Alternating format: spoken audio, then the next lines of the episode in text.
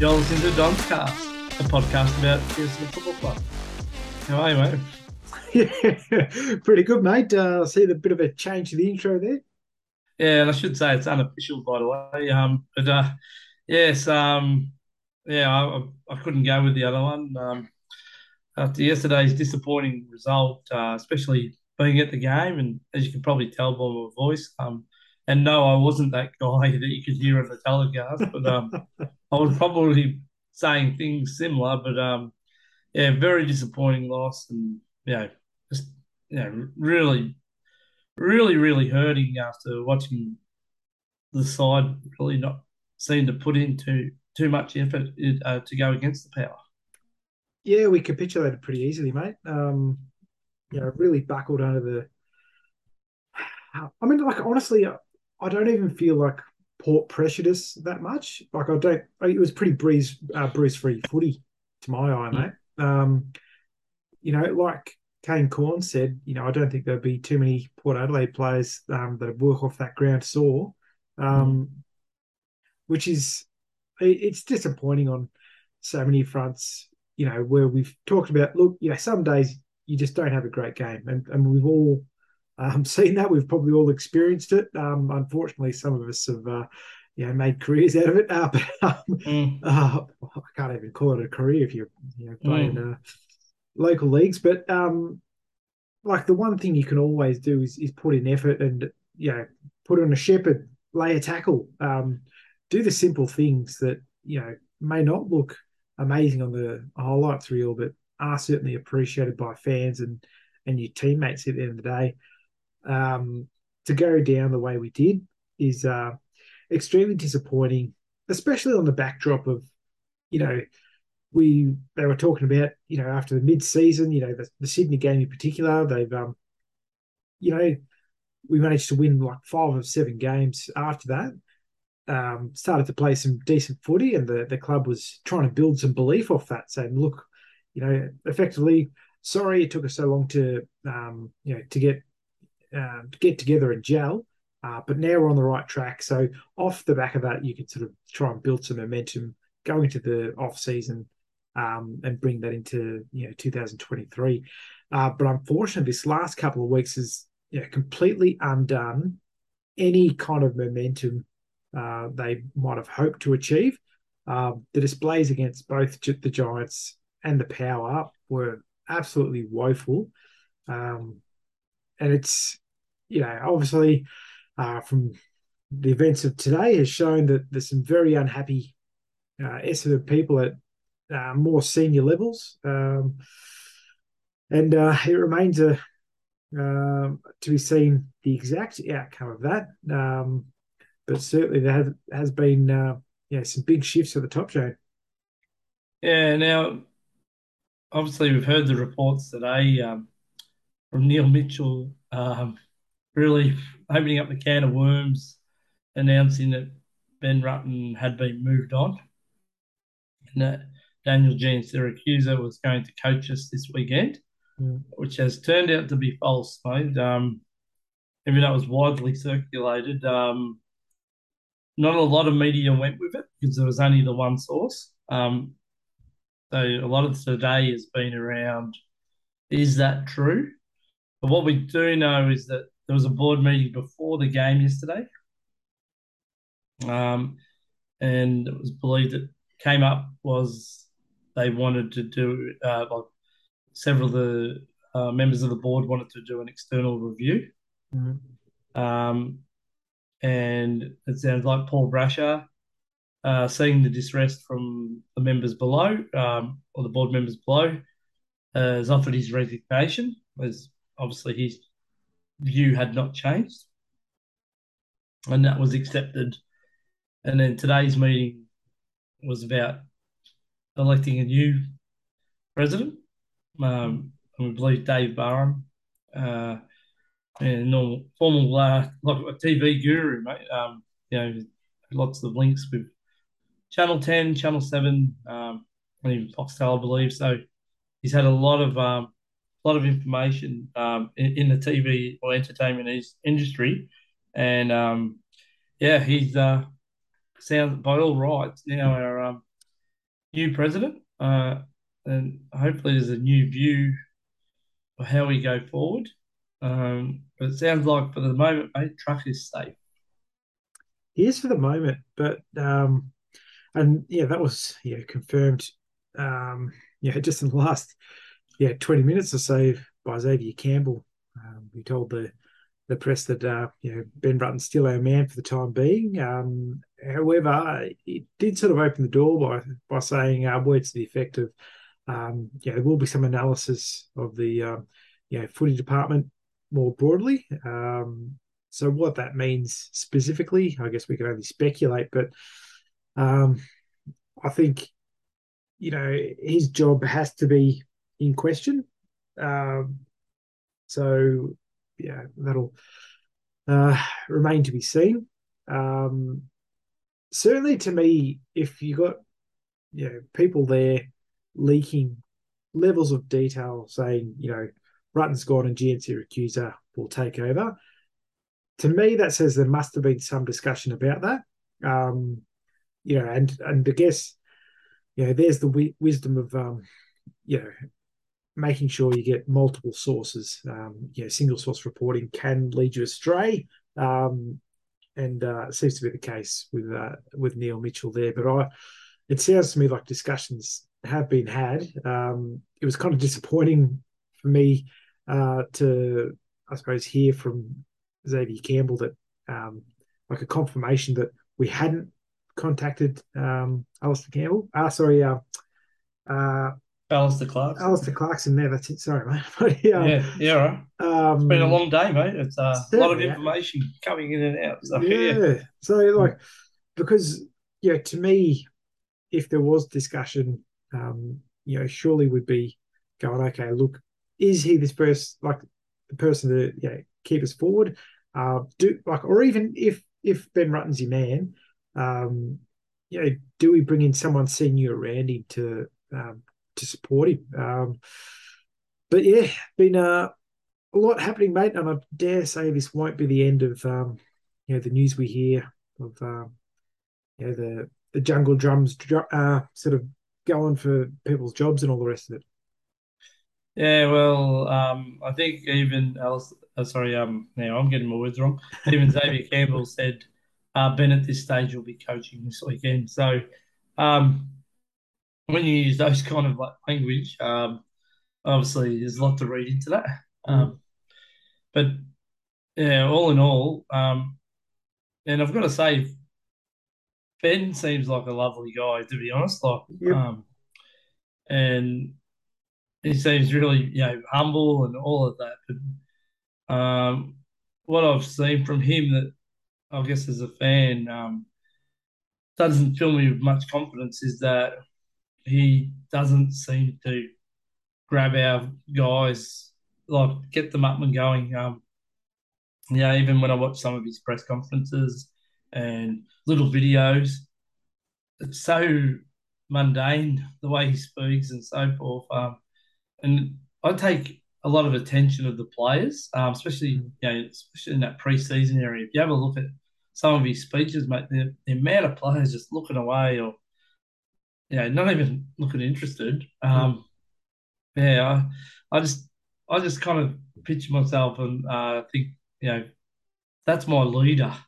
Mm. He's not grabbing the passion from me or, or not, you know, uh, getting me you know hyped up to to go and perform. Um, you know, yes, it's on me because that should come within anyway. But I mean, that's what great leaders are for, is to inspire and drive. And I think after the last three years, and yes, he was coach for that time because you got to remember John Worsfold was only really advisory in his first year. Um, although John Worsfold did all the press conferences, we were told Ben was coaching. So mm three years in, and we're still getting these kind of results, and you know we're still getting scored against way too easily.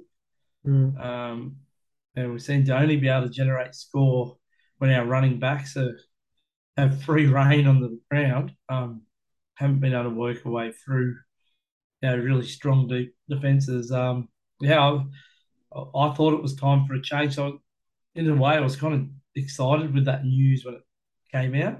Yeah. And particularly, you know, uh, the, the commentary on chasing, you know, Alastair Clarkson. Um, you know, obviously, I think he would be brilliant for us. Like, he's the guy who, yeah, you know, punch a hole in the wall, mate, just because he's upset. And I reckon that would kind of grab people's attention, mate. like, um, might put a bit of onus on people to perform their tasks. And um, I really believe that's the kind of coach we need. So um, if it's not Alastair Clarkson, um, you know, Choco Williams would be great. Um, yeah, we need to do something because uh, over three years now, um, nothing's really changed, mate. Ah, that's that's the thing. I mean, I guess look, we do have to, um, yeah, acknowledge. You know, last year, I I think you know sold a lot of hope to Destin, and I was, um, yeah, I, I applauded um, Truck quite a lot because I thought you know he he got Essendon reconnected with its roots. Um, yeah, we were performing in a way that you could more or less rely on. Um, no, we weren't getting the wins every week, but we were demonstrating a much more reliable and um, I suppose regular standard of football, um, where you knew that the boys were going to go out there and, and do their best. And off the back of that, you know, we did make finals. Um, and to lose that, like over the course of the off season, and to not be able to regain it at any stage throughout this season, uh, tells me that you know obviously something happened in that off season to make you know whether it's the uh, the coaches, the players, all of the above, um, yeah, not um, not support you know the the vision of the Essendon Football Club, which we were told everyone was aligned in, um, and yeah, we, we, lost direction. We we lost standards. We lost any kind of accountability um, on or off the field. Um, and at the end of the day, here we are. Um, you know, uh, what are we fourth on the ladder? Oh, sorry, fourth, fourth last on the ladder on the ladder, um, and just a, a, bit of a shambles of a footy club. So, um, yeah, I think obviously Truck had some good sides to him, but when the going got tough, he wasn't able to enforce standards. Um, and it's not just Truck. Um, you know, that's the assistant coaches as well. I think GM Siracusa and Caracella, uh, Tapping, uh, Lee Tudor, I think they've all got cases to answer for in terms of know, being able to, drive standards the players. I mean, that's your job as a coach to you know, get get blokes up and about, ready to perform. Uh, but also our on-field leaders. Uh, okay, Dyson Heppell, I think again, another really nice bloke, James, um, but he hasn't driven standards, um, hasn't made guys lift um, when we're not playing the best. Um, you know, Zach Merrett has been tagged out of a lot of games, and while individually he has performed fairly consistently, you'd have to say, uh, you know, I I, I haven't seen anything that says to me he's you know lifting blokes around him or bringing people along with the journey. Um, you know, Dylan Shiel equally. I think he has, you know, since the Sydney game, he's performed admirably uh, as an individual. But again, he's not someone that's dragged everyone along. Andy McGrath, I feel, has been fairly disappointing as a, you know, future leader or what he's touted to be. So, uh, yeah, we're in a very uh, delicate situation, James, where yes, us as fans, we want um, change to occur. Um, yeah, I guess we love the sensational about, you know, yeah, Brasher stepping down. You know, we thought Ben Rutten was going. We thought, oh, geez, you know, and, and you know, there's been lots of rumours about Marnie, Xavier Campbell, uh, Dodoro all being in the firing line. Um, but I mean, realistically, it's it's that external review which we're all hoping for, which I think will bring about more answers and, and hopefully solutions to our problems than simply just by sacking blokes um, off the spur of the moment. So, um, yeah, I guess, uh, you know, as much as we're impatient for change, I think that external review needs to run its course before we're able to make uh, you know educated assessments as to the best path of investment going forward. But I am glad um, that movement has occurred, uh, late as it is, uh, for that external review to be uh, yeah brought up again. Yeah, well, um, I guess uh, sounds like there's a lot more to play out, I think we'll learn more probably in the coming weeks. Um, you know, obviously you've got one more game, and uh, it sounds like it, mate. That uh, finally we might see Michael Hurley uh, play for the Bombers again. Uh, it's being touted he'll definitely be selected for the game against the Tigers on Saturday night. Yeah, well, it's uh, it'll be interesting to see what they do. Whether they uh, you know put him on as a sub mate, and uh, you know he might not get a minute, or we might fake an injury two mm. minutes uh, before the final siren and then run air. Who knows what we're going to do? Um, yeah, I don't think they'd do that. I think it's more likely they might start him, and if they need to get him off. But I, I mean, um, yeah, because we're not obviously playing for anything other than pride, and we saw what that got us yesterday. Um, but you'd be expecting a little bit of a response. Like they couldn't roll out the same stuff uh, like yesterday. Um, yeah. And the whole place will implode again. Um, yeah, if that was to happen. Mm. Bearing in mind we haven't beaten Richmond since 2014, mate. Yeah, it's going to be. Uh, I don't know. I'm expecting another. Um, yeah, pretty big loss. I think you know Richmond have shown that they are a quality football side, and they'll make you pay for uh, yeah mistakes you make, and certainly we cop up enough footy uh, for them to yeah hold us to account. Um, but uh, look, it's uh, you know if Hurley does get out there on the ground, that will be something to celebrate because um, certainly this bloke is you know given his all for getting a football club. Um, so uh, yeah, I guess that's one thing to look forward to. Mm. Well, mate, um, do we want to rip the band-aid off and quickly go through this game? and I mean quickly because um, I don't enjoy talking about these huge losses. Um, mm. But uh, yeah, mate, I went to the game myself. Um, yeah, with my daughter, I should say. But uh, I thought the the ground like Marvel felt really eerie um, in before the game. Mm. Um, obviously, it always does sometimes when you play against interstate sides. But um, well, I noticed we the ground wasn't as yeah. usually we get twenty five thousand, and it felt like there was less than that. Um, and you know, um, midway to the last quarter, mate, I reckon there was lucky to be five thousand. It felt like because I looked around me and every seat I could see almost was pretty pretty vacant. Hmm. Yeah, I mean, like, yeah, the Docklands, Etihad uh, Dome, whatever you want to call it. Um, it's always been a, I know, fairly soulless um, place, James, and especially when it's when it's a bit more empty. Um, yeah, it feels like you're playing in a big shed. Um, but uh, yeah, I mean, going into that game, um, it, it, was just, um, you know, almost laughable if you if you weren't crying about it at the same time. Yeah, you know, that first bounce, you saw Draper tapped a Shiel beautifully, um, but Shiel's passed Stringer, it was on target, but Stringer just bloody dropped it um, and allowed Port to, you know, uh, jump onto it bang it inside 50 for Boak to kick a goal within the first 15 seconds of the game, Joan. Mm-hmm.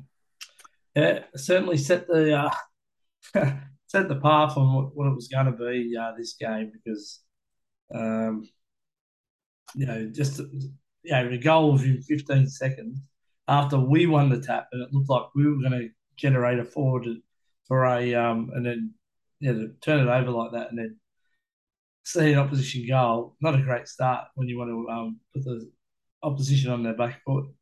Certainly not. Uh, made up for it soon after when Draper tapped the ball out to to Shiel, who released Martin with a handball, um, and he bolts inside to slot the goal, which is uh, fantastic from Martin. Um, but then, down back after McGrath kicked it straight to a port jumper, trying to get out of their 50. Um, yeah, they got a shot shot for goal, uh, which missed, but that was marked by Marshall, who made sure of the goal. Yeah, and just as I said, it, it was an ominous start. Was uh, we then saw Lav give away a deliberate free kick as he pushed the ball toward the boundary. Um, you know, and that was it was clear as day. Um, that's what he was trying to do. Um, and you know, Georgiades was good enough to kick the goal. Um, we then saw Hep try snap a goal, but yeah, he, he kicked the belly of the footy, mate, and uh, yeah, went you know further up than it did deep. Um, but just at a pine to be rushed through. Um, Stringer got the footy from just about 20 metres out or so. He wasn't even on that much of an angle, James, and rather than make sure of it and just um, you know dob it with a drop punt, he thought he'd uh, be a bit fancy and try a banana, um, and missed it. Yeah, he's kicked that nine times out of ten, mate, and yeah, should have kicked that one, and yeah, just felt like we were you know going to rue these opportunities. Mm. Yeah, we saw uh, Redman have a ping from 50, uh, but that was Australian. It was a bit of a funny one too, Jane, because uh, Finlayson, it was on the mark. He went back, and the umpire said, "Yep, you you're back past the five. But then he said, he "No, no, no, actually, yeah. I'll go, I'll go back on the mark now." Like, mm. and to me, it's like, hang on, is he on the mark or is he, or is he out of the area? Because if, it, like, to me, if he's outside five and he encroaches in that area, mm. that should have been fifty. Um, yeah, that should have been a fifty. And was it um, Finlay said it was at Marshall? Uh I, I, I thought I oh, it might have been might have been Marshall initially, but I'm yeah. I, I feel like it was Finlayson. Yeah, um, but yeah, you're you know, probably right. But uh, yeah, he certainly ran across after he'd already committed to being standing off five. So mm. I was confused by that. Uh, yeah, ridiculous. Uh, and then we saw Dixon uh, just too big for Lav and marked over him easily to uh, to kick a goal. Um, then we saw D'Ambrosio get a nice mark in the pocket after Durham sold some candy. Um, and uh, D'Ambrosio, he just really dead-eyed, yeah, that very classy goal from the pocket, mate. On the on the opposite side for a left left footer as well. And that was a brilliant kick. Um, and it wasn't long before he had his second. Wasn't, mate. Uh, we saw you know Brian take the mark after a nice run from Hind, and it looked like you know Brian was really slowing the play down and I swear, Jamie shanked that kick, but, it, but, it, worked and fell in D'Ambrosio's lap, and he marked 35 metres out and kicked his second. Yeah, it just felt like we were starting to you know, stabilise, get back on you know, a bit of possession, and you know, we saw um, Massimo kicking so well. Um, I thought, okay, we're working our way back into this game. Yeah, we saw uh, Hep get a free inside 50, uh, but his shot on goal was inaccurate. Um, and then we saw Parrish and Stringer get undisciplined and uh, give away an upfield free kick. And that allowed Powell Pepper to mark up the ground and kick a goal just as the siren went. Uh, so we went down at quarter time, uh, three goals for 22 to their five goals, zero 30. Yeah. Uh, yeah, like that was really undisciplined play.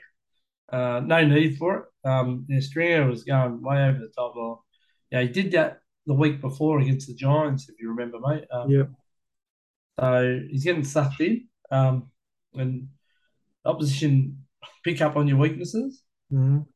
So obviously trying to rile him up there, uh, knowing that he might react. And yeah, two weeks in a row, he's fallen for it. Yeah, they get what they came for. Mm. Um, so as we go into the second quarter, mate, uh, weren't too many highlights here. Uh, we saw, you know, uh, Marshall mark inside 50 in the opening minute, uh, but he missed. Uh, but then after a horror kick from Durham in the back line, McEntee uh, for Port uh, kicked a goal. Duursma then uh, got laced out inside 50 and he kicked to Rozee, who kicked the goal. Georgiades then got it on a platter to mark 30 metres out and he goaled. And then the floodgates just opened, mate, mm. with barely a yelp from us, with Drew, Powell Pepper, Butters, and Amon all kicking goals to have them 51 points up after kicking eight in a row at halftime. Uh, and so we're down by 51. Um, three goals, five, 23 to their 12 goals to 74. Well, without doubt, our, our worst quarter um, of the season. Um, and we've had some shockers, mind you, but Yeah. we could not fire a yell. Like, basically, I think we had one shot at goal um, through Langford, Mm, which he missed. But um, that was the only, you know, only shot at goal um, throughout that quarter. And, you know, as you say, had total dominance. they did, mate. Uh, and again, it started that way in the third quarter when uh, Marshall again kicked a goal to start their quarter. Um, their ninth in a row, James. Um, we got lucky with a couple of misses to Georgiades and Butters for them. Uh, but then after Redman kicked it straight to um, straight to Butters, uh, trying to exit 50, um, we finally uh, you know, hit Perkins up in our 50, and he was able to break the drought with a goal. Oh, it was long overdue, mate. Um, And unfortunately, it would be Port that would fire straight back at us. That's it. It was a pretty brief relief uh, when Butters kicked another goal. Um, Wright then tackled Jonas on the boundary line, and he was rewarded. And uh, Peter Wright kicked a goal, so that was his 50th for the season. Um, and then uh, we saw Redman just tear a hole in the middle of the ground and hit Hind, who ran inside 50 and kicked a bloody goal. Yeah, it was strange seeing Hind play, starting forward and playing a lot up there. Mm. Um, but he has got a nice step on him. Yeah, that goal looked really classy, by the way. And, uh, you know, like I said, there wasn't much joy dur- during that game, but uh, for that goal was probably the best goal of the day for us, at least. Mm. Yep, and uh, yeah, so we ended the third quarter down by 49 points. Um, yeah, six goals, five, 41 to their 14 goals, six, 90. Uh, and then going to the fourth quarter, uh, we saw Perkins mark and goal from about 45 metres out, um, which is great work. Shiel then got legged in the centre, uh, but we played on and it ended up with another shot on goal for Perkins. Unfortunately, he missed on that occasion. Port then went end to end, so easy, mate. And Butters marked only 20 metres out and he kicked it through. Uh, coast to coast goals kill you, mate. And, uh, you know, just so open. Mm, Uh, defensively, we're so far off the mark. yeah. Saw a stat, James, where, um, you know, from eight kickouts, uh, Port scored four goals from them. Uh, so effectively a goal 50% of the time. Um, whereas from eight kickouts, we kicked zero goals, one. Um, Um, So uh, pretty disappointing there. Um, we then saw again uh, Shiel get held up. Uh, he was held by that arm from Wines, uh, but still managed to get a toe on it to get the ball going forward. Uh, Wright then grabbed the footy and passed to Hind, who hit Langford, who slotted the goal from the pocket, uh, which is good to see. Um, but unfortunately, Finlayson, who had killed us all game, mate, geez, we make, you know, average players look like superstars. Um, he outclassed Durham totally in their forward line and he kicked a goal. Um, Georgiades then got the easiest of goals, unopposed, only 20 metres out from goal, which is um, that was really disappointing because it was just a you know a nice loopy handball from Finlayson, and that that close to goal, surely he'd have a man on him. Um, we then saw Parrish get one back for us before Powell Pepper got a Joe the Goose from Finlayson over the top to kick another. Um, and again, it was Finlayson. Um, he decided this time, no, I'm not giving one up. I'll kick one myself um, to put them 10 goals up. Um, and like it just looked like we'd totally given up. We saw Houston kick one from outside 50. Um, Bergman then slotted one. Uh, and then we saw Shiel. Um, it was probably one of the only blokes still trying his like, ass off. Um, he burst out of the centre and passed it to Stringer, who was completely open, mate. But he Mhm. wasted the opportunity with a horror kick. And um, I, I just think like that's inexcusable from Jake Stringer. Um, like just wasteful footy. Uh, his so- last six shots at goal, mate, all behinds. yeah, not good enough. Um, and then we saw, uh, you know, Port go end to end again with McEntee kicking another goal, and uh, they just toyed with us in the end, James, with Powell Pepper kicking his fourth um, just before the final siren. And uh, at the end of the day, we went down by 84 points, nine goals, eight, 62 to their 23 goals, eight, 146. Yeah, horrible loss. Um, and, yeah, soulless. And as I said to Bomber fans that I was sitting around, absolutely disgusted. Um, you know, those Sunday time slots, mate, four forty. You get those games because you're a rubbish side usually, and um, that's what we got. We got four forty. It takes out your whole day basically, um, and you know, coming home, you get home about eight thirty after a shellacking like that. You know, especially if you live out my way. Mm. Um, yeah, I've been to every minute of a game played in Melbourne for Essendon this year. Um, and last night, when I got home, I just asked myself, why? Why do I do this? You know, what am I doing? You know, wasting my time and energy doing this when um, yeah, it doesn't even look like the players kid. You know, like um, yeah, it's really hurts, but I guess you know it's in your DNA. You, you love your footy club, and um, yeah, you always go with a bit of hope, but uh, yeah, really takes the wind out of your sails. And, you know, strangely enough, mate, I felt really, oh, I felt this positive energy coming from you today with all this news that was breaking. Mm. And I thought, finally, the club has said enough is enough. You know, someone out there cares enough that we're going to see this big upheaval because we can't leave the status quo. Mm. And sadly, uh, at this stage, all it's amounted to is that, okay, the president wanted to step down in the end. He's resigned and we've replaced him. Mm. So, you know, although there was a lot more drama going on, in effect, that's all that's happened at this stage. Whether there's more changes seen, that'll come a bit later. But um, at the moment, for, at least, from our understanding, is that the status quo will remain. It's just that Paul Brasher has stepped down and Dave Barham will fill his post until a new board member is elected.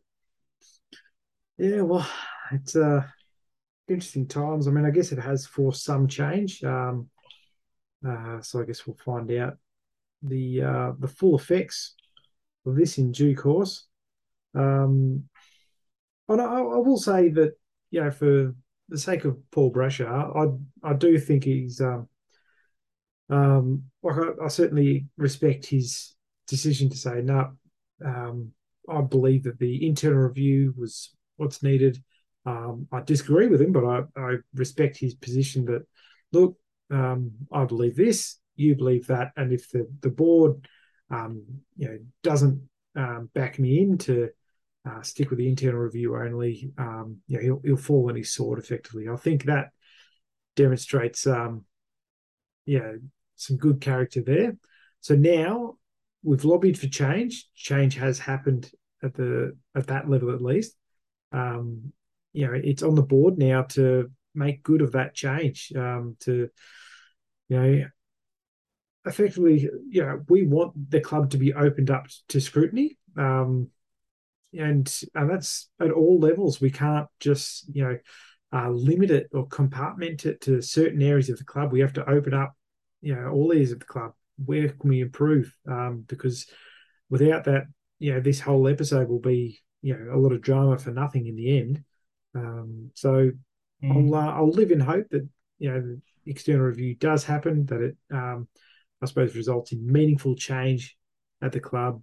Uh, that results in um, I suppose, more uh, trust being able to be put into senior positions of the club, and that's um, yeah for for coaches, board members, um, and other and other leaders, uh, because certainly, um, you know, where we were headed before, um, obviously there wasn't alignment in where we we're at.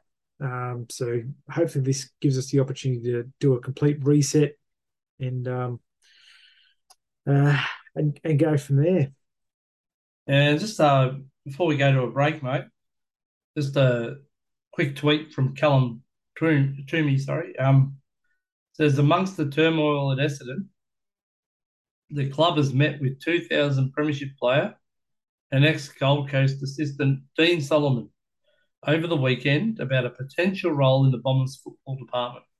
So uh, it'd be nice to have Solly back at the club um, uh, if this is being reported. So, um, yeah, Dean Solomon, uh, as everyone would remember, was tough, tough player for the Bombers. Um, you know, really dependable as well. Um, yeah, so you know, he, he could be a good quality to come into the side if um, you know, not actual play, of course, but to um, you know, maybe stand in a coaching position. So um, yeah, I'm sure more will play out um, as as we go on. But um, yeah, so with that news, mate, we'll have a quick break, and uh, we'll be back after that for our Don's Cast medal vote.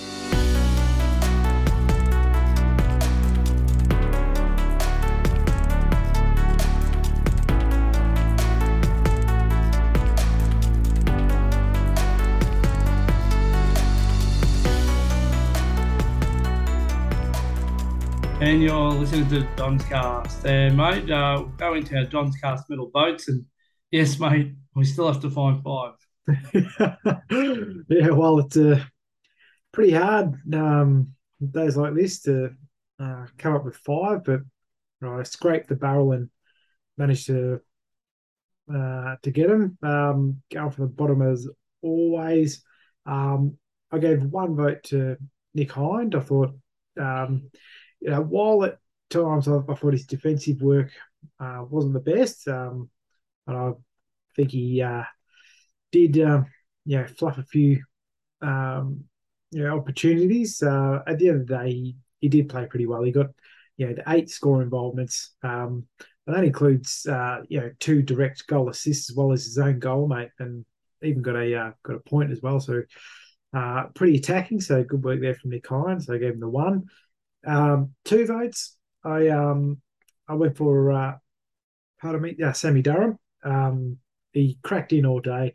I, I really liked um a couple of times he spun some blokes inside out. You know that one where he's on the wing and um, yeah, basically sold some candy to come inside, which uh, resulted in uh, D'Ambrosio's first goal. I thought was fantastic.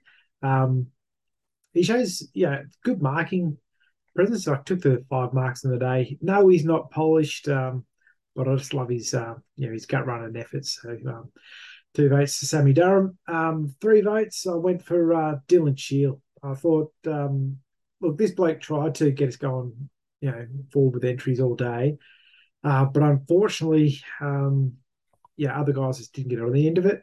Uh, but the one thing he never stopped doing all day was cracking in. He laid the ten tackles, James. Um, to go with his 12 clearances, and he had two goal assists at the end of the day. So, um, um, yeah, I thought he played really well. Um, had 19 contested possessions. Um, so, uh, yeah, I thought it was a really um, good game from Dylan Shiel. Um, four votes. I went for Zerk Thatcher. Uh, I thought particularly early, um, he really stood up down back. He actually took the 10 marks throughout the course of the day. And yeah, had the five intercept possessions overall, um, and actually used the ball fairly well, like almost at uh, eighty five percent, um, and tended to use uh, you know good options with the ticking. Um, still, yeah, I know he's he's still not a world beater, but I thought he um yeah was really dependable for us um, on the day in a otherwise lackluster lackluster performance. Uh, but for the five votes, I went for uh, Jordan Ridley. I thought um, yeah, he really stood up in the day, um, taking taking a number of marks. Um, in the end, he had the uh, you know nine marks um, and uh, so eleven intercept possessions uh, to go with his ten contested possessions. And I thought he just um, he just played really smart. He was playing on Dixon uh, when Dixon floated up the ground a bit more, and even though Dixon like much taller, much wider and stronger than him, um, you know, Ridley was just smarter. Um, you know, put him under the ball on a few occasions and was able to win it um, going for us. So I thought it was a good, uh, good uh, game from Jordan Ridley. But how about yourself, Jamie? How'd you read it? Yeah, similar, mate. Because I think again we were scraping the bottom of the barrel, mm. but I, yeah, I gave the five. I think had to go to Jordan Ridley. I thought he was easily a best player. Um, yeah, I found four for Zerk, and, and a lot of those marks came in the first half, I've got to say, but he took some really big, dependable marks, um, especially early in the game uh, that really stuck out to me. Mm. Um, the three votes I actually gave to um, uh, Dylan Shiel, mate, because I um, I did like his 10 tackles uh, and he got a few clearances during the game, um, which is important. Um, but uh, unfortunately, every time he went to clear it, sometimes one of our players would fumble the footy or whatever. So some of his good work wasn't really highlighted. Mm. Um, we gave two to Hind. I, I thought Nick Hind um, played, as I said earlier, in that forward line uh, at the start of the match, was caught my eye. And um, he kicked a lovely goal, but you know, it's more his effort. You just see how much he runs and his effort never seems to, you know, never seems to uh, wilter, which is, yeah, I know he's had some interactions with the coach um, that some people don't like, but I mean, he's probably buggered when he's on the bench. So, like, you know, when Truck talks to him, he's looking away. I don't know if it's all disrespect or if he's just. I think you're I, a very generous man, Jay. I know, mate. I'm trying to be. I'm trying to give him an out. and the one vote, mate, I found for Nick Martin. Um, again, he kicked that early goal, first goal. Um, again, he he tried to get into the, the thick of it. Um, yeah, he's a he's a really good link player. Um, unfortunately, the links were all broken on the day. So, hmm. Um, as I said, if I had to find five, that were the five I named. Beautiful. All right. Well, um, yeah, go through the uh, go through the standing for me standing votes. So we've got D'Ambrosio with two, Dyson Heppell and Tommy Cutler on three votes apiece, Alec Waterman with five, Langford and McGrath on six apiece, Stringer and Reid on seven, Hobbs with ten, Durham and Caldwell on twelve, Kelly and Perkins on sixteen, Ridley on eighteen, as well as Verdi, Zerk Thatcher on 22, Matt Guelfi on 23, Sammy Draper on 29, Peter Wright on 40, Nick Martin on 45, Darcy Parrish with 56, Nick Hind on 60, Shiel and Redman tied in second on 65, but out in front remains Zachy Merrett with 81 Cast medal votes. Yeah, so well, we can announce it now. Zach definitely won the Cast medal. Uh, yep for his second consecutive year, mate. Um, obviously, uh, I think uh, Jordan Ridley won the inaugural um, Cast medal vote, um, but yeah, I think uh, Merrett's won the next two. Yeah. So um, I'll be interested to see if uh, that replicates again on um, on the actual count for the Crichton medal. Um, will be interested to see how many people was still at the club, mate, by then um, when, when that is uh, actually ran. But um, yeah, well, uh, I think there's not much more to say about the, the voting system. Um, what I will say, mate, um, it was great to see that the venue changes happened for our AFLW team mm. playing against the Hawks. Um, it was sold out very quickly. Um, so they lobbied and they've received a change of venue and will now play Hawthorn at Marvel Stadium. Yeah, that's that's a fantastic result now because, as you say, I think it was uh, initially going to be paid at uh, uh, I forget the Ovals Port something or other, um, and that was sold out within know a couple of hours or so. So um, you know, due to popular demand, they've moved to Etihad, which is uh, was fantastic. Um, so uh, yeah, I look forward to the girls playing there. Um, they actually had a scratchy uh, on the weekend, Jane, um, and they got up by 27 points against Port, um, which is fantastic. So, um, yeah, let, us hope, uh, yeah, the the girls can show us, um, you how successful footy teams ran uh, throughout the course of the season. But um, that was great work there. I just want to mention quickly, James, because uh, you mentioned, you know, you don't know how many blokes will still be at the club. Um, obviously, last week we saw uh, Dev Smith um, hang up the boots. Um, he obviously had another year left on his contract, James, and uh, yeah, he's done the team thing and said, "Look, my body's not right. Um, and he's uh, he retired effectively immediately. Um, you know, and as much as we've uh, you know been frustrated at Devon's antics on the field um, at times, uh, this is a bloke that gave 100 percent, James. Um, and unfortunately, it's just a shame at 29 years of age, his his body's failed him. Um, mm. You know, his his knees are shot, um, and he, as he says, he just can't do the things that he he wants to do, um, which is heartbreaking, mate, for for such a young bloke.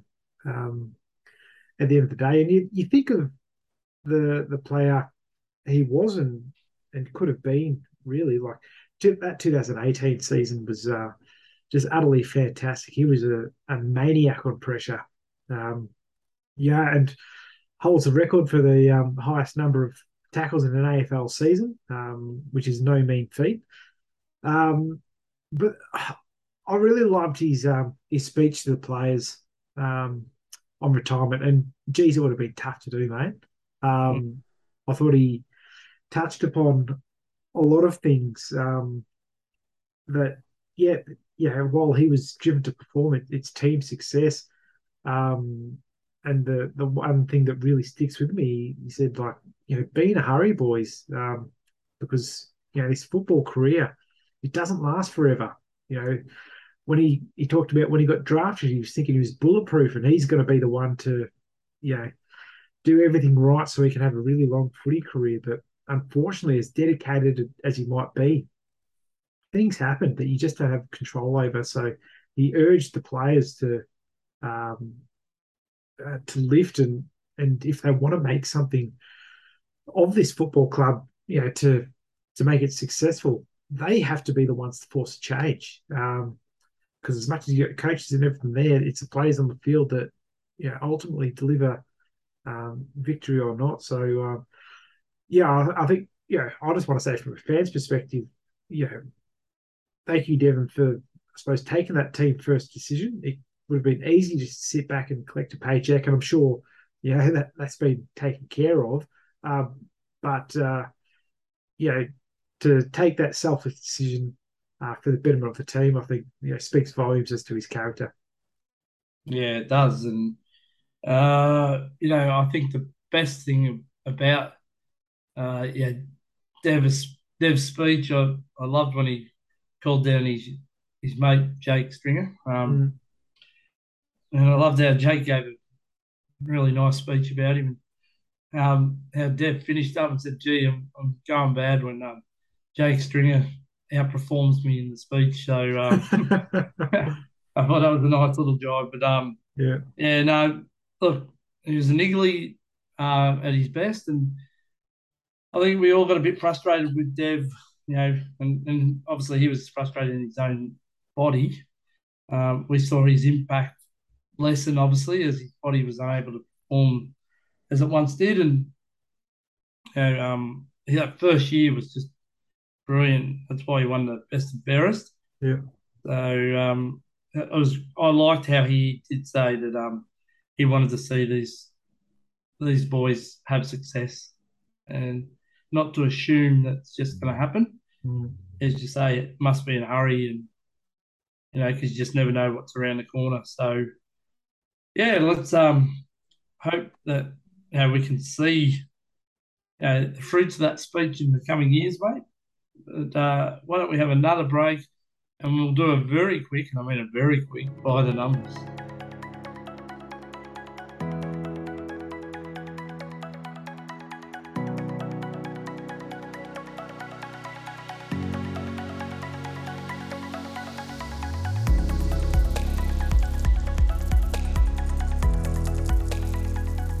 And you're listening to Don's cast as we go by the numbers. We start with Andy McGrath.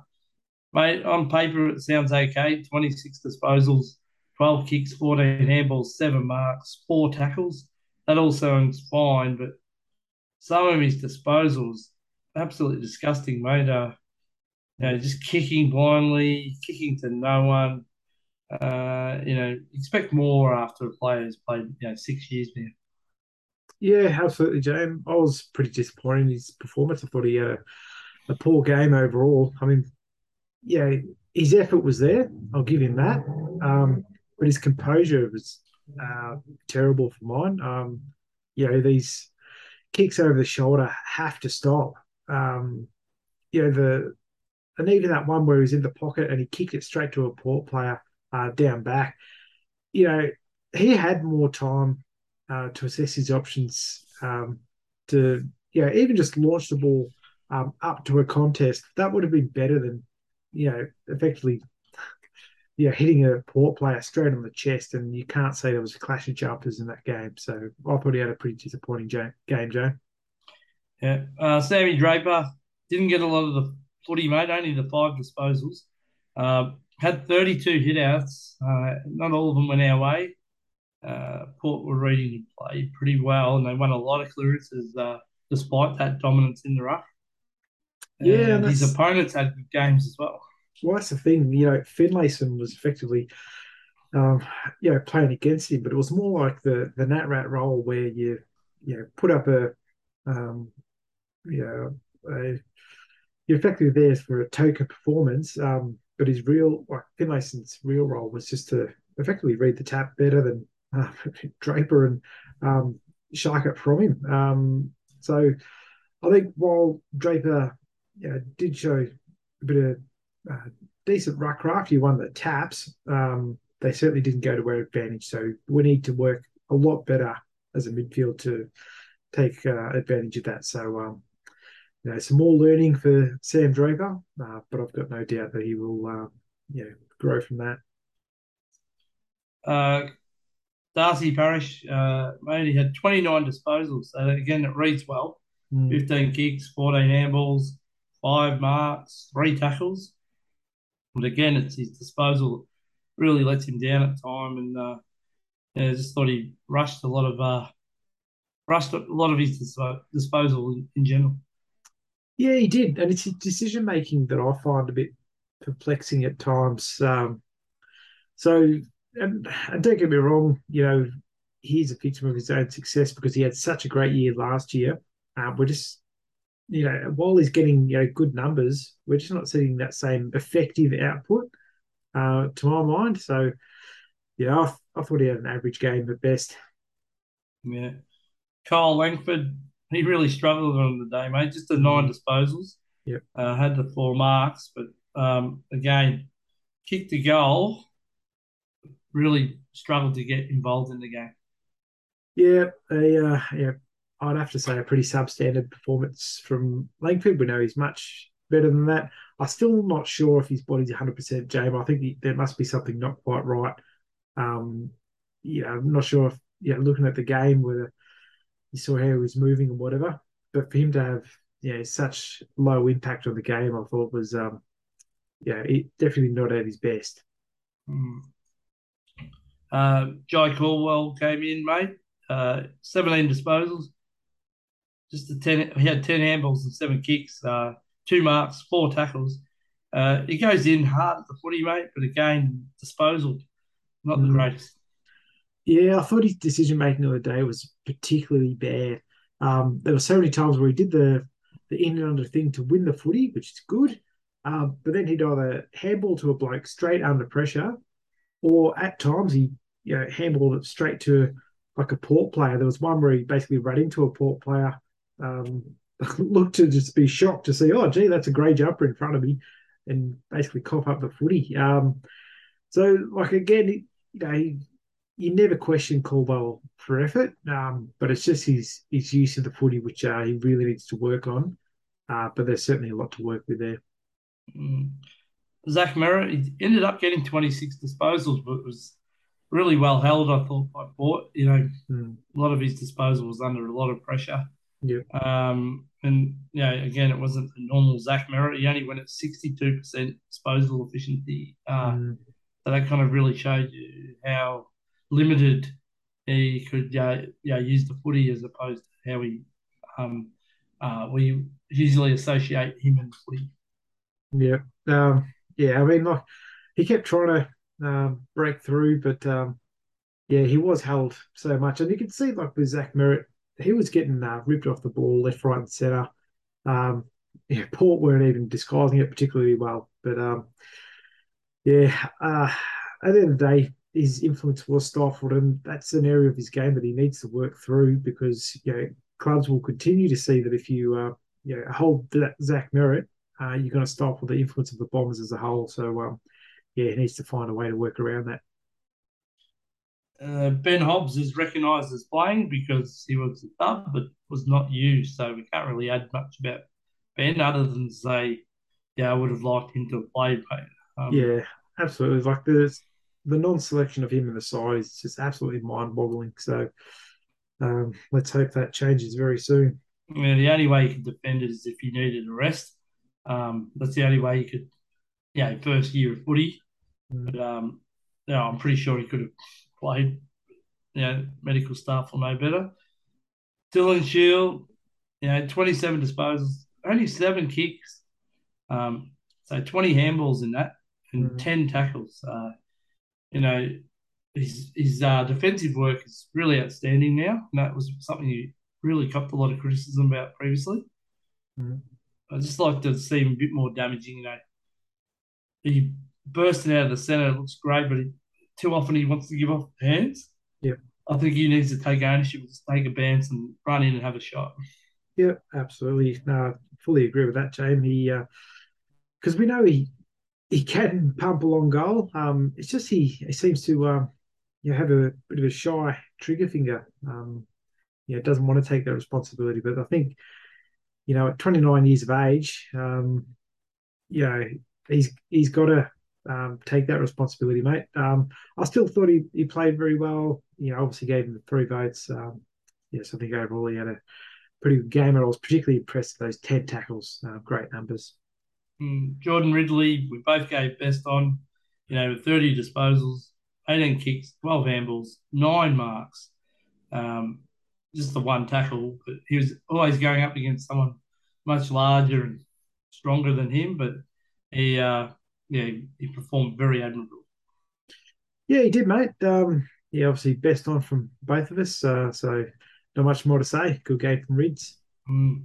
Uh, Lav, always has his work cut out for him, um, being undersized. Uh, it doesn't stop him from um, having real go at it. But um, yeah, I just thought he was. Yeah, he had the twenty disposals, which is a bit surprising for a backman to have that much. Mm. Um, ten marks, but uh, he's well beaten as well. Yeah, I think he was. And look, again with Lav, he's such a competitor. Um, you know he's going to crack in at all times. Like took took ten marks, which was um, which is great to see. Um, five intercept possessions in that, uh, but yeah, I think he was uh, unfortunately beaten on the day. Yeah, uh, Archie Perkins was one of the yeah he performed much better. I think since he's come back, mate, he's a little bit off the pace. Mm. Uh, you know, he didn't get a lot of the footy, but uh, he's able to add a couple of goals and had another shot which missed also. So um, good to see Archie yeah, looking a bit more lively than he had in the previous couple of weeks.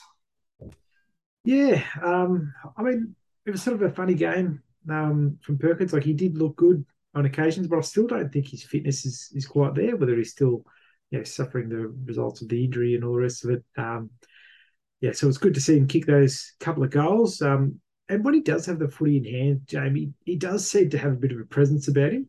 Um, and you just can't teach that. Uh, so um, uh, good for him to kick a couple of goals, and I'm looking forward to him. Uh, um, yeah, further develop and getting stronger, and um, yeah, so much better for the run, I'd say. Uh, Nick Hind started up forward, uh, ended up kicking a goal. Only had the 12 disposals, but you know his effort was there, as I mentioned earlier when I was giving my votes. Uh, three tackles, yeah, just a, you know, when you look at the stats, they're probably not impressive, but you could certainly recognise how hard he was working. Yeah, you could. Um, yeah, like he, obviously his running carry is uh, is brilliant when he's on. Um, you know, to have a couple of goal assists, um, you know, kick a goal is good to see. Um, so he can be a really important player for us. Um, but I still think he does need to work on that uh, defensive side of his game, uh, particularly as a as a halfback, mate. Mm-hmm. Um, Peter Wright had a really tough day at the office. Yeah. Uh, Aliir did a great job, I'm going to Yeah. say. Um, only one mark, which you Mm. know, shows how good a job Aliir Aliir did. Yeah. Um, he did kick his uh, he kicked the one goal, which ended up being his 50th goal of the year. And I think we all would have been surprised, mate, if somebody said by round 22 this year, you would have seen Peter Wright kick, the, kick his uh, 50th goal. Yeah, nah, so uh, yeah, obviously he was uh, beaten well out of the game by Aliir Aliir, absolutely killed him. But again, that's on you know us as a club. You know, if he's getting beaten, we need to find other avenues for goal, or we need to you know work better as a forward unit to you know, give Peter Wright some breathing space from Aliir Aliir. Um, so um, look, didn't work for him today, um, but 50 goals for the season. That's a pretty good effort from the forward there. Yeah.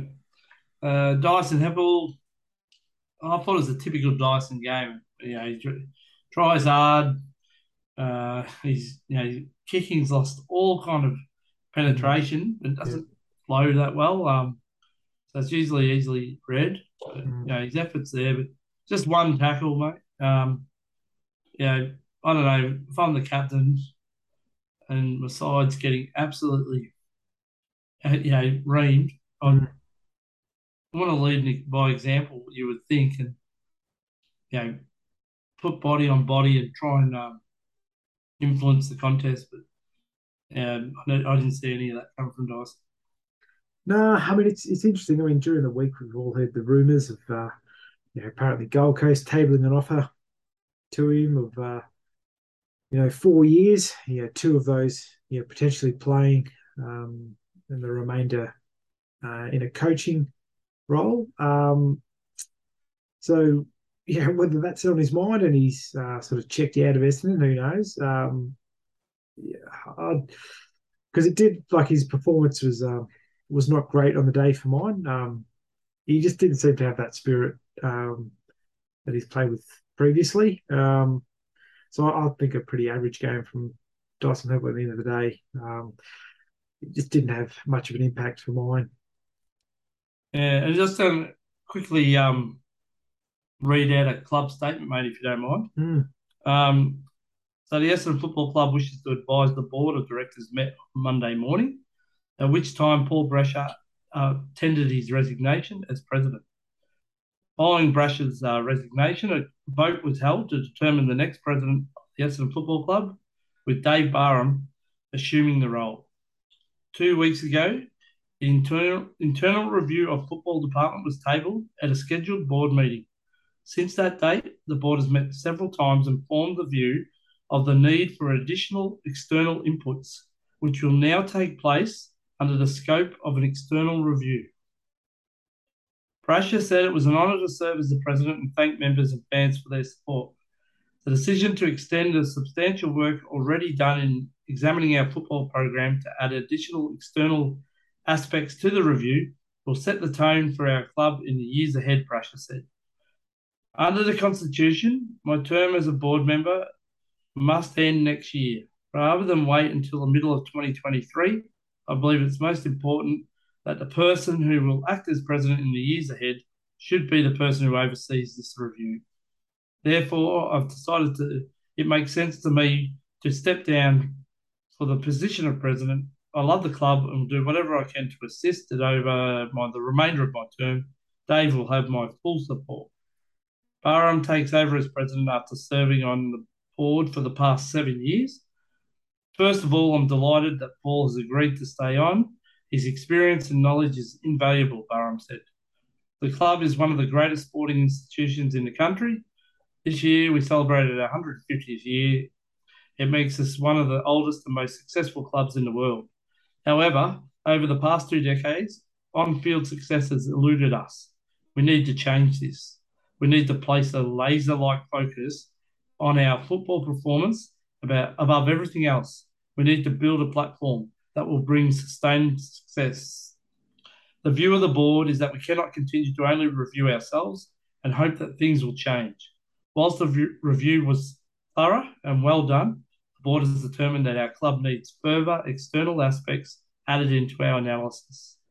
We need to accept where we're we, we sorry, we need to accept where we are, look hard at what best practice in AFL football is, reset, and then begin our fight back to winning premierships.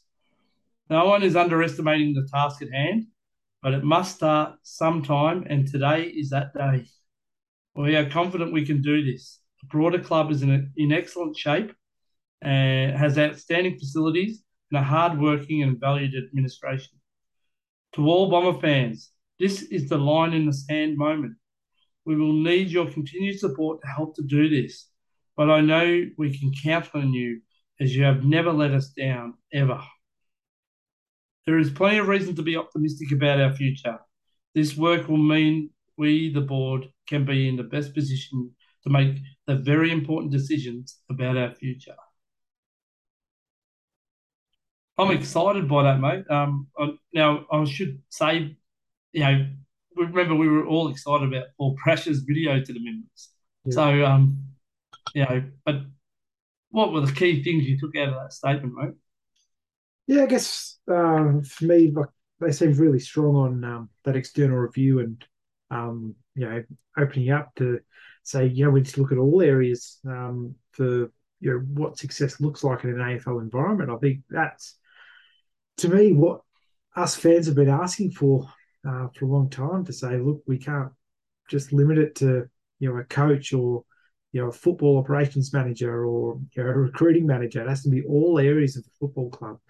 Um, so I guess that's promising. Um, you know, maybe sound funny to some, but um, I'm I am actually heartened that Brasher um, is sticking around on the board. I think um, you know he's got enough runs on the board in terms of yeah being able to run a business and all the rest of it to um, yeah really help us you know work through this period with a steady hand. Um, so I thought, yeah, that's good.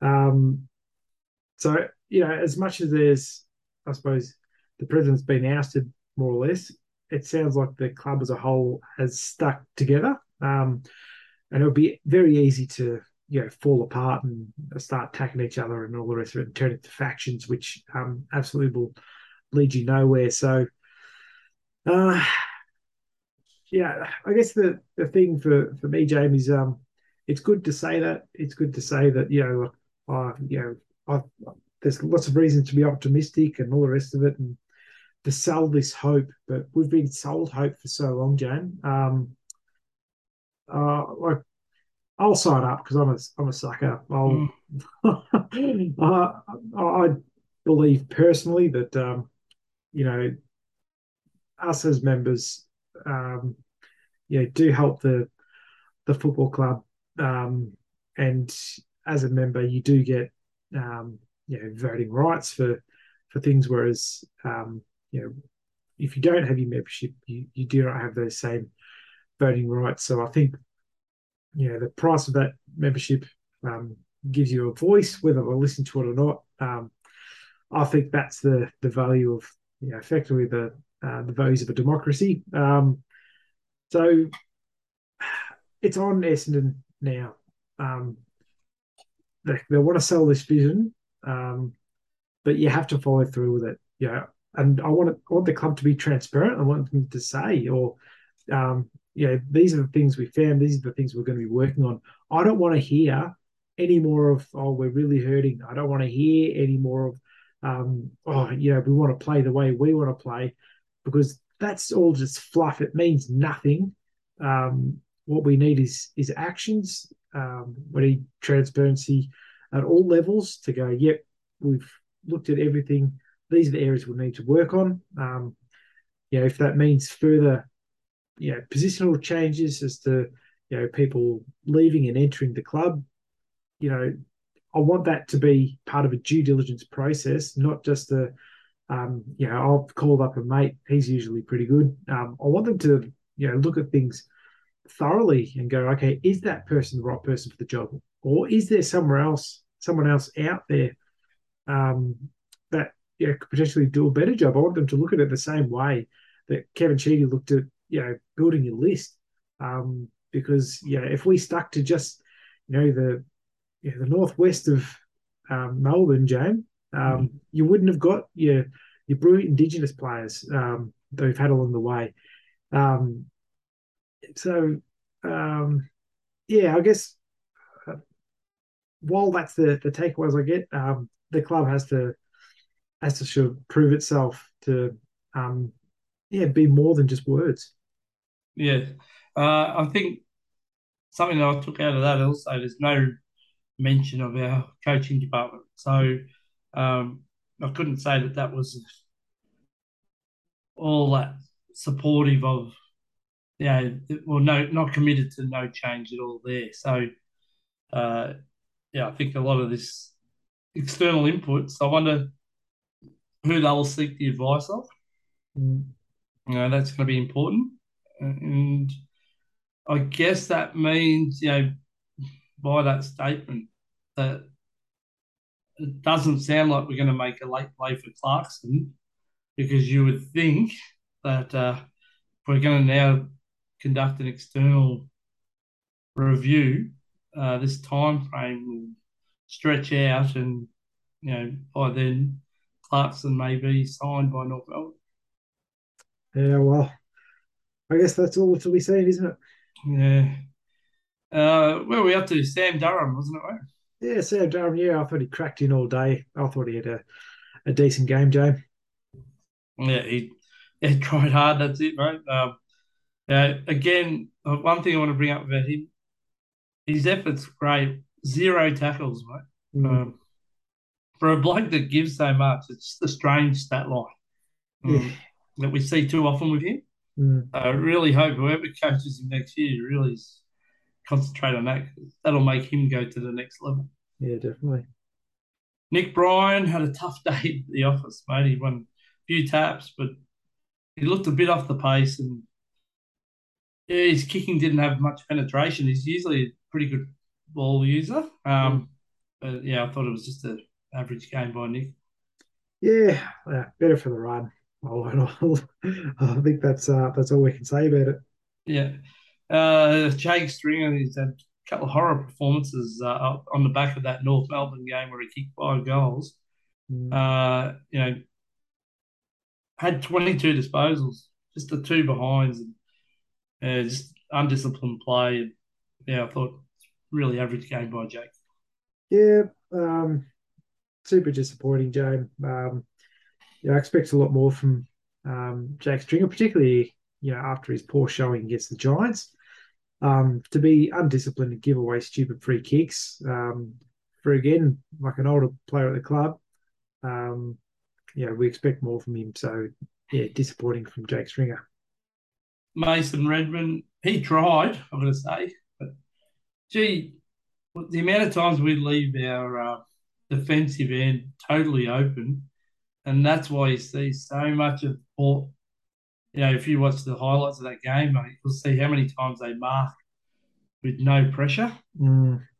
And I was just watching that from the wing, and you know, I know he's had a great year, but he has a zero accountability for positioning, you know. So mm. he'll just run right up to that 50 metre line. And what happens is the opponent will run back with the play as he does that.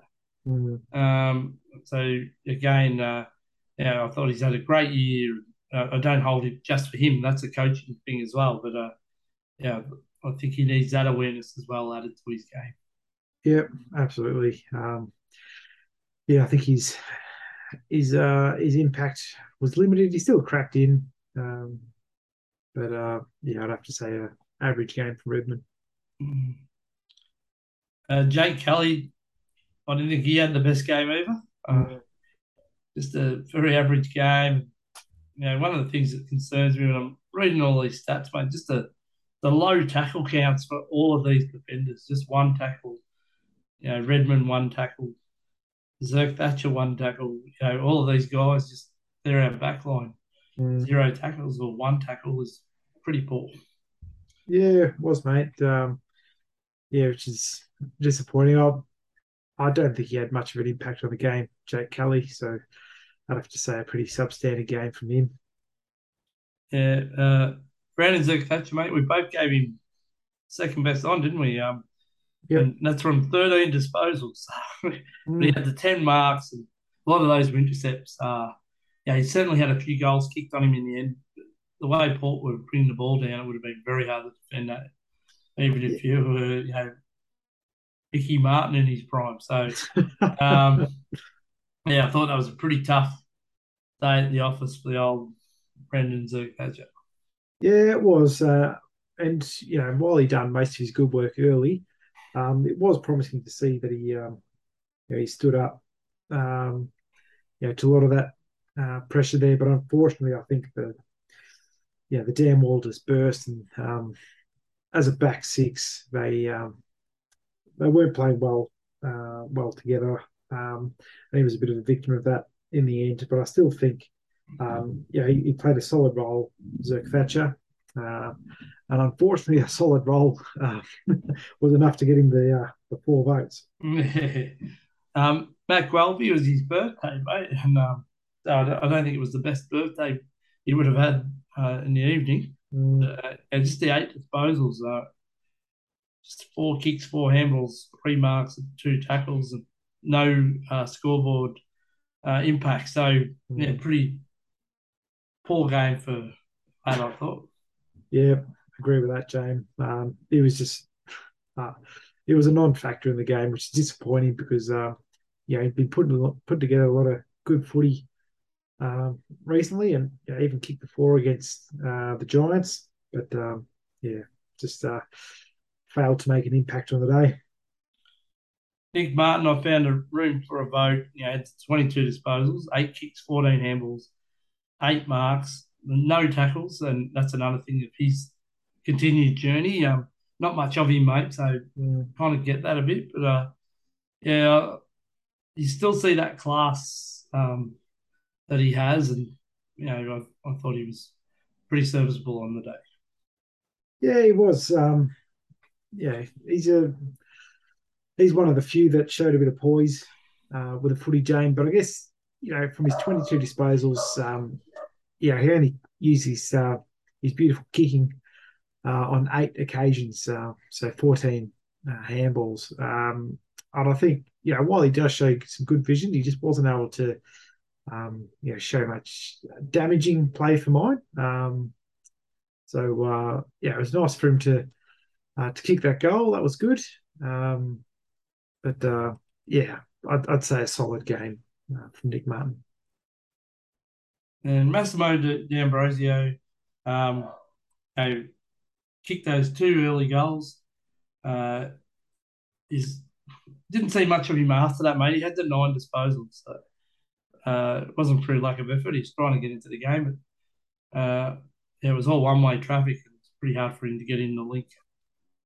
Yeah, it was. I mean, yeah, kick those first couple of goals and then be largely unsighted um, for the rest of the game. Um, yeah, you don't put that on him as a young player. Um, he certainly shows a lot of good attributes to become a really good footy player, James. Um, so, uh, yeah, I dare say he'll be better for the opportunity.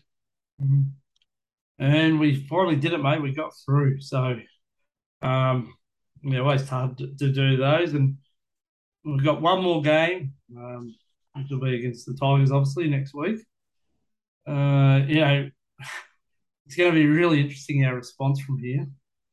Obviously, you know, going to be under the, you know, under the pressure of being analysed pretty tough, I reckon. Um, you know, with the way we performed from yesterday, uh, everyone will be looking for some sort of response. You know, it'll be interesting with selection. You know, we've largely not really changed our side much throughout the year. Um, you know, they've tried to keep the same. We haven't seen, you know, I've been wanting to see Patrick Voss get a game. Mm. You know, we're hearing Michael Hurley might play this week. So um, it'll be interesting to do see what they do at selection. Um, yeah, I guess uh, that's all to play out.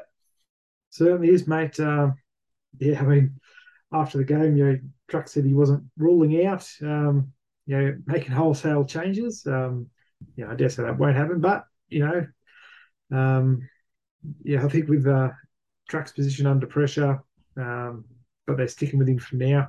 Who knows? He might roll the dice on a couple of players, and uh, yeah, what have we got to lose from here, Jane? Um, yeah. Uh, not much at all. And indeed, um, yeah, there's possibility. We've got pick four at the moment. We could go to pick three. So mm. I, I, personally would rather not um, have you know high draft picks, but uh, if that's all we've got to look forward to uh, for now, um, yeah, I guess we'll see what happens. But I'll hope that um, you know Hurley gets his last game and we send him off with a at least making a, a contest. Uh, but I guess we'll uh, we'll have that all to find out on the weekend. Yeah. Well, till next week, mate. Go Bombers. Go Dons.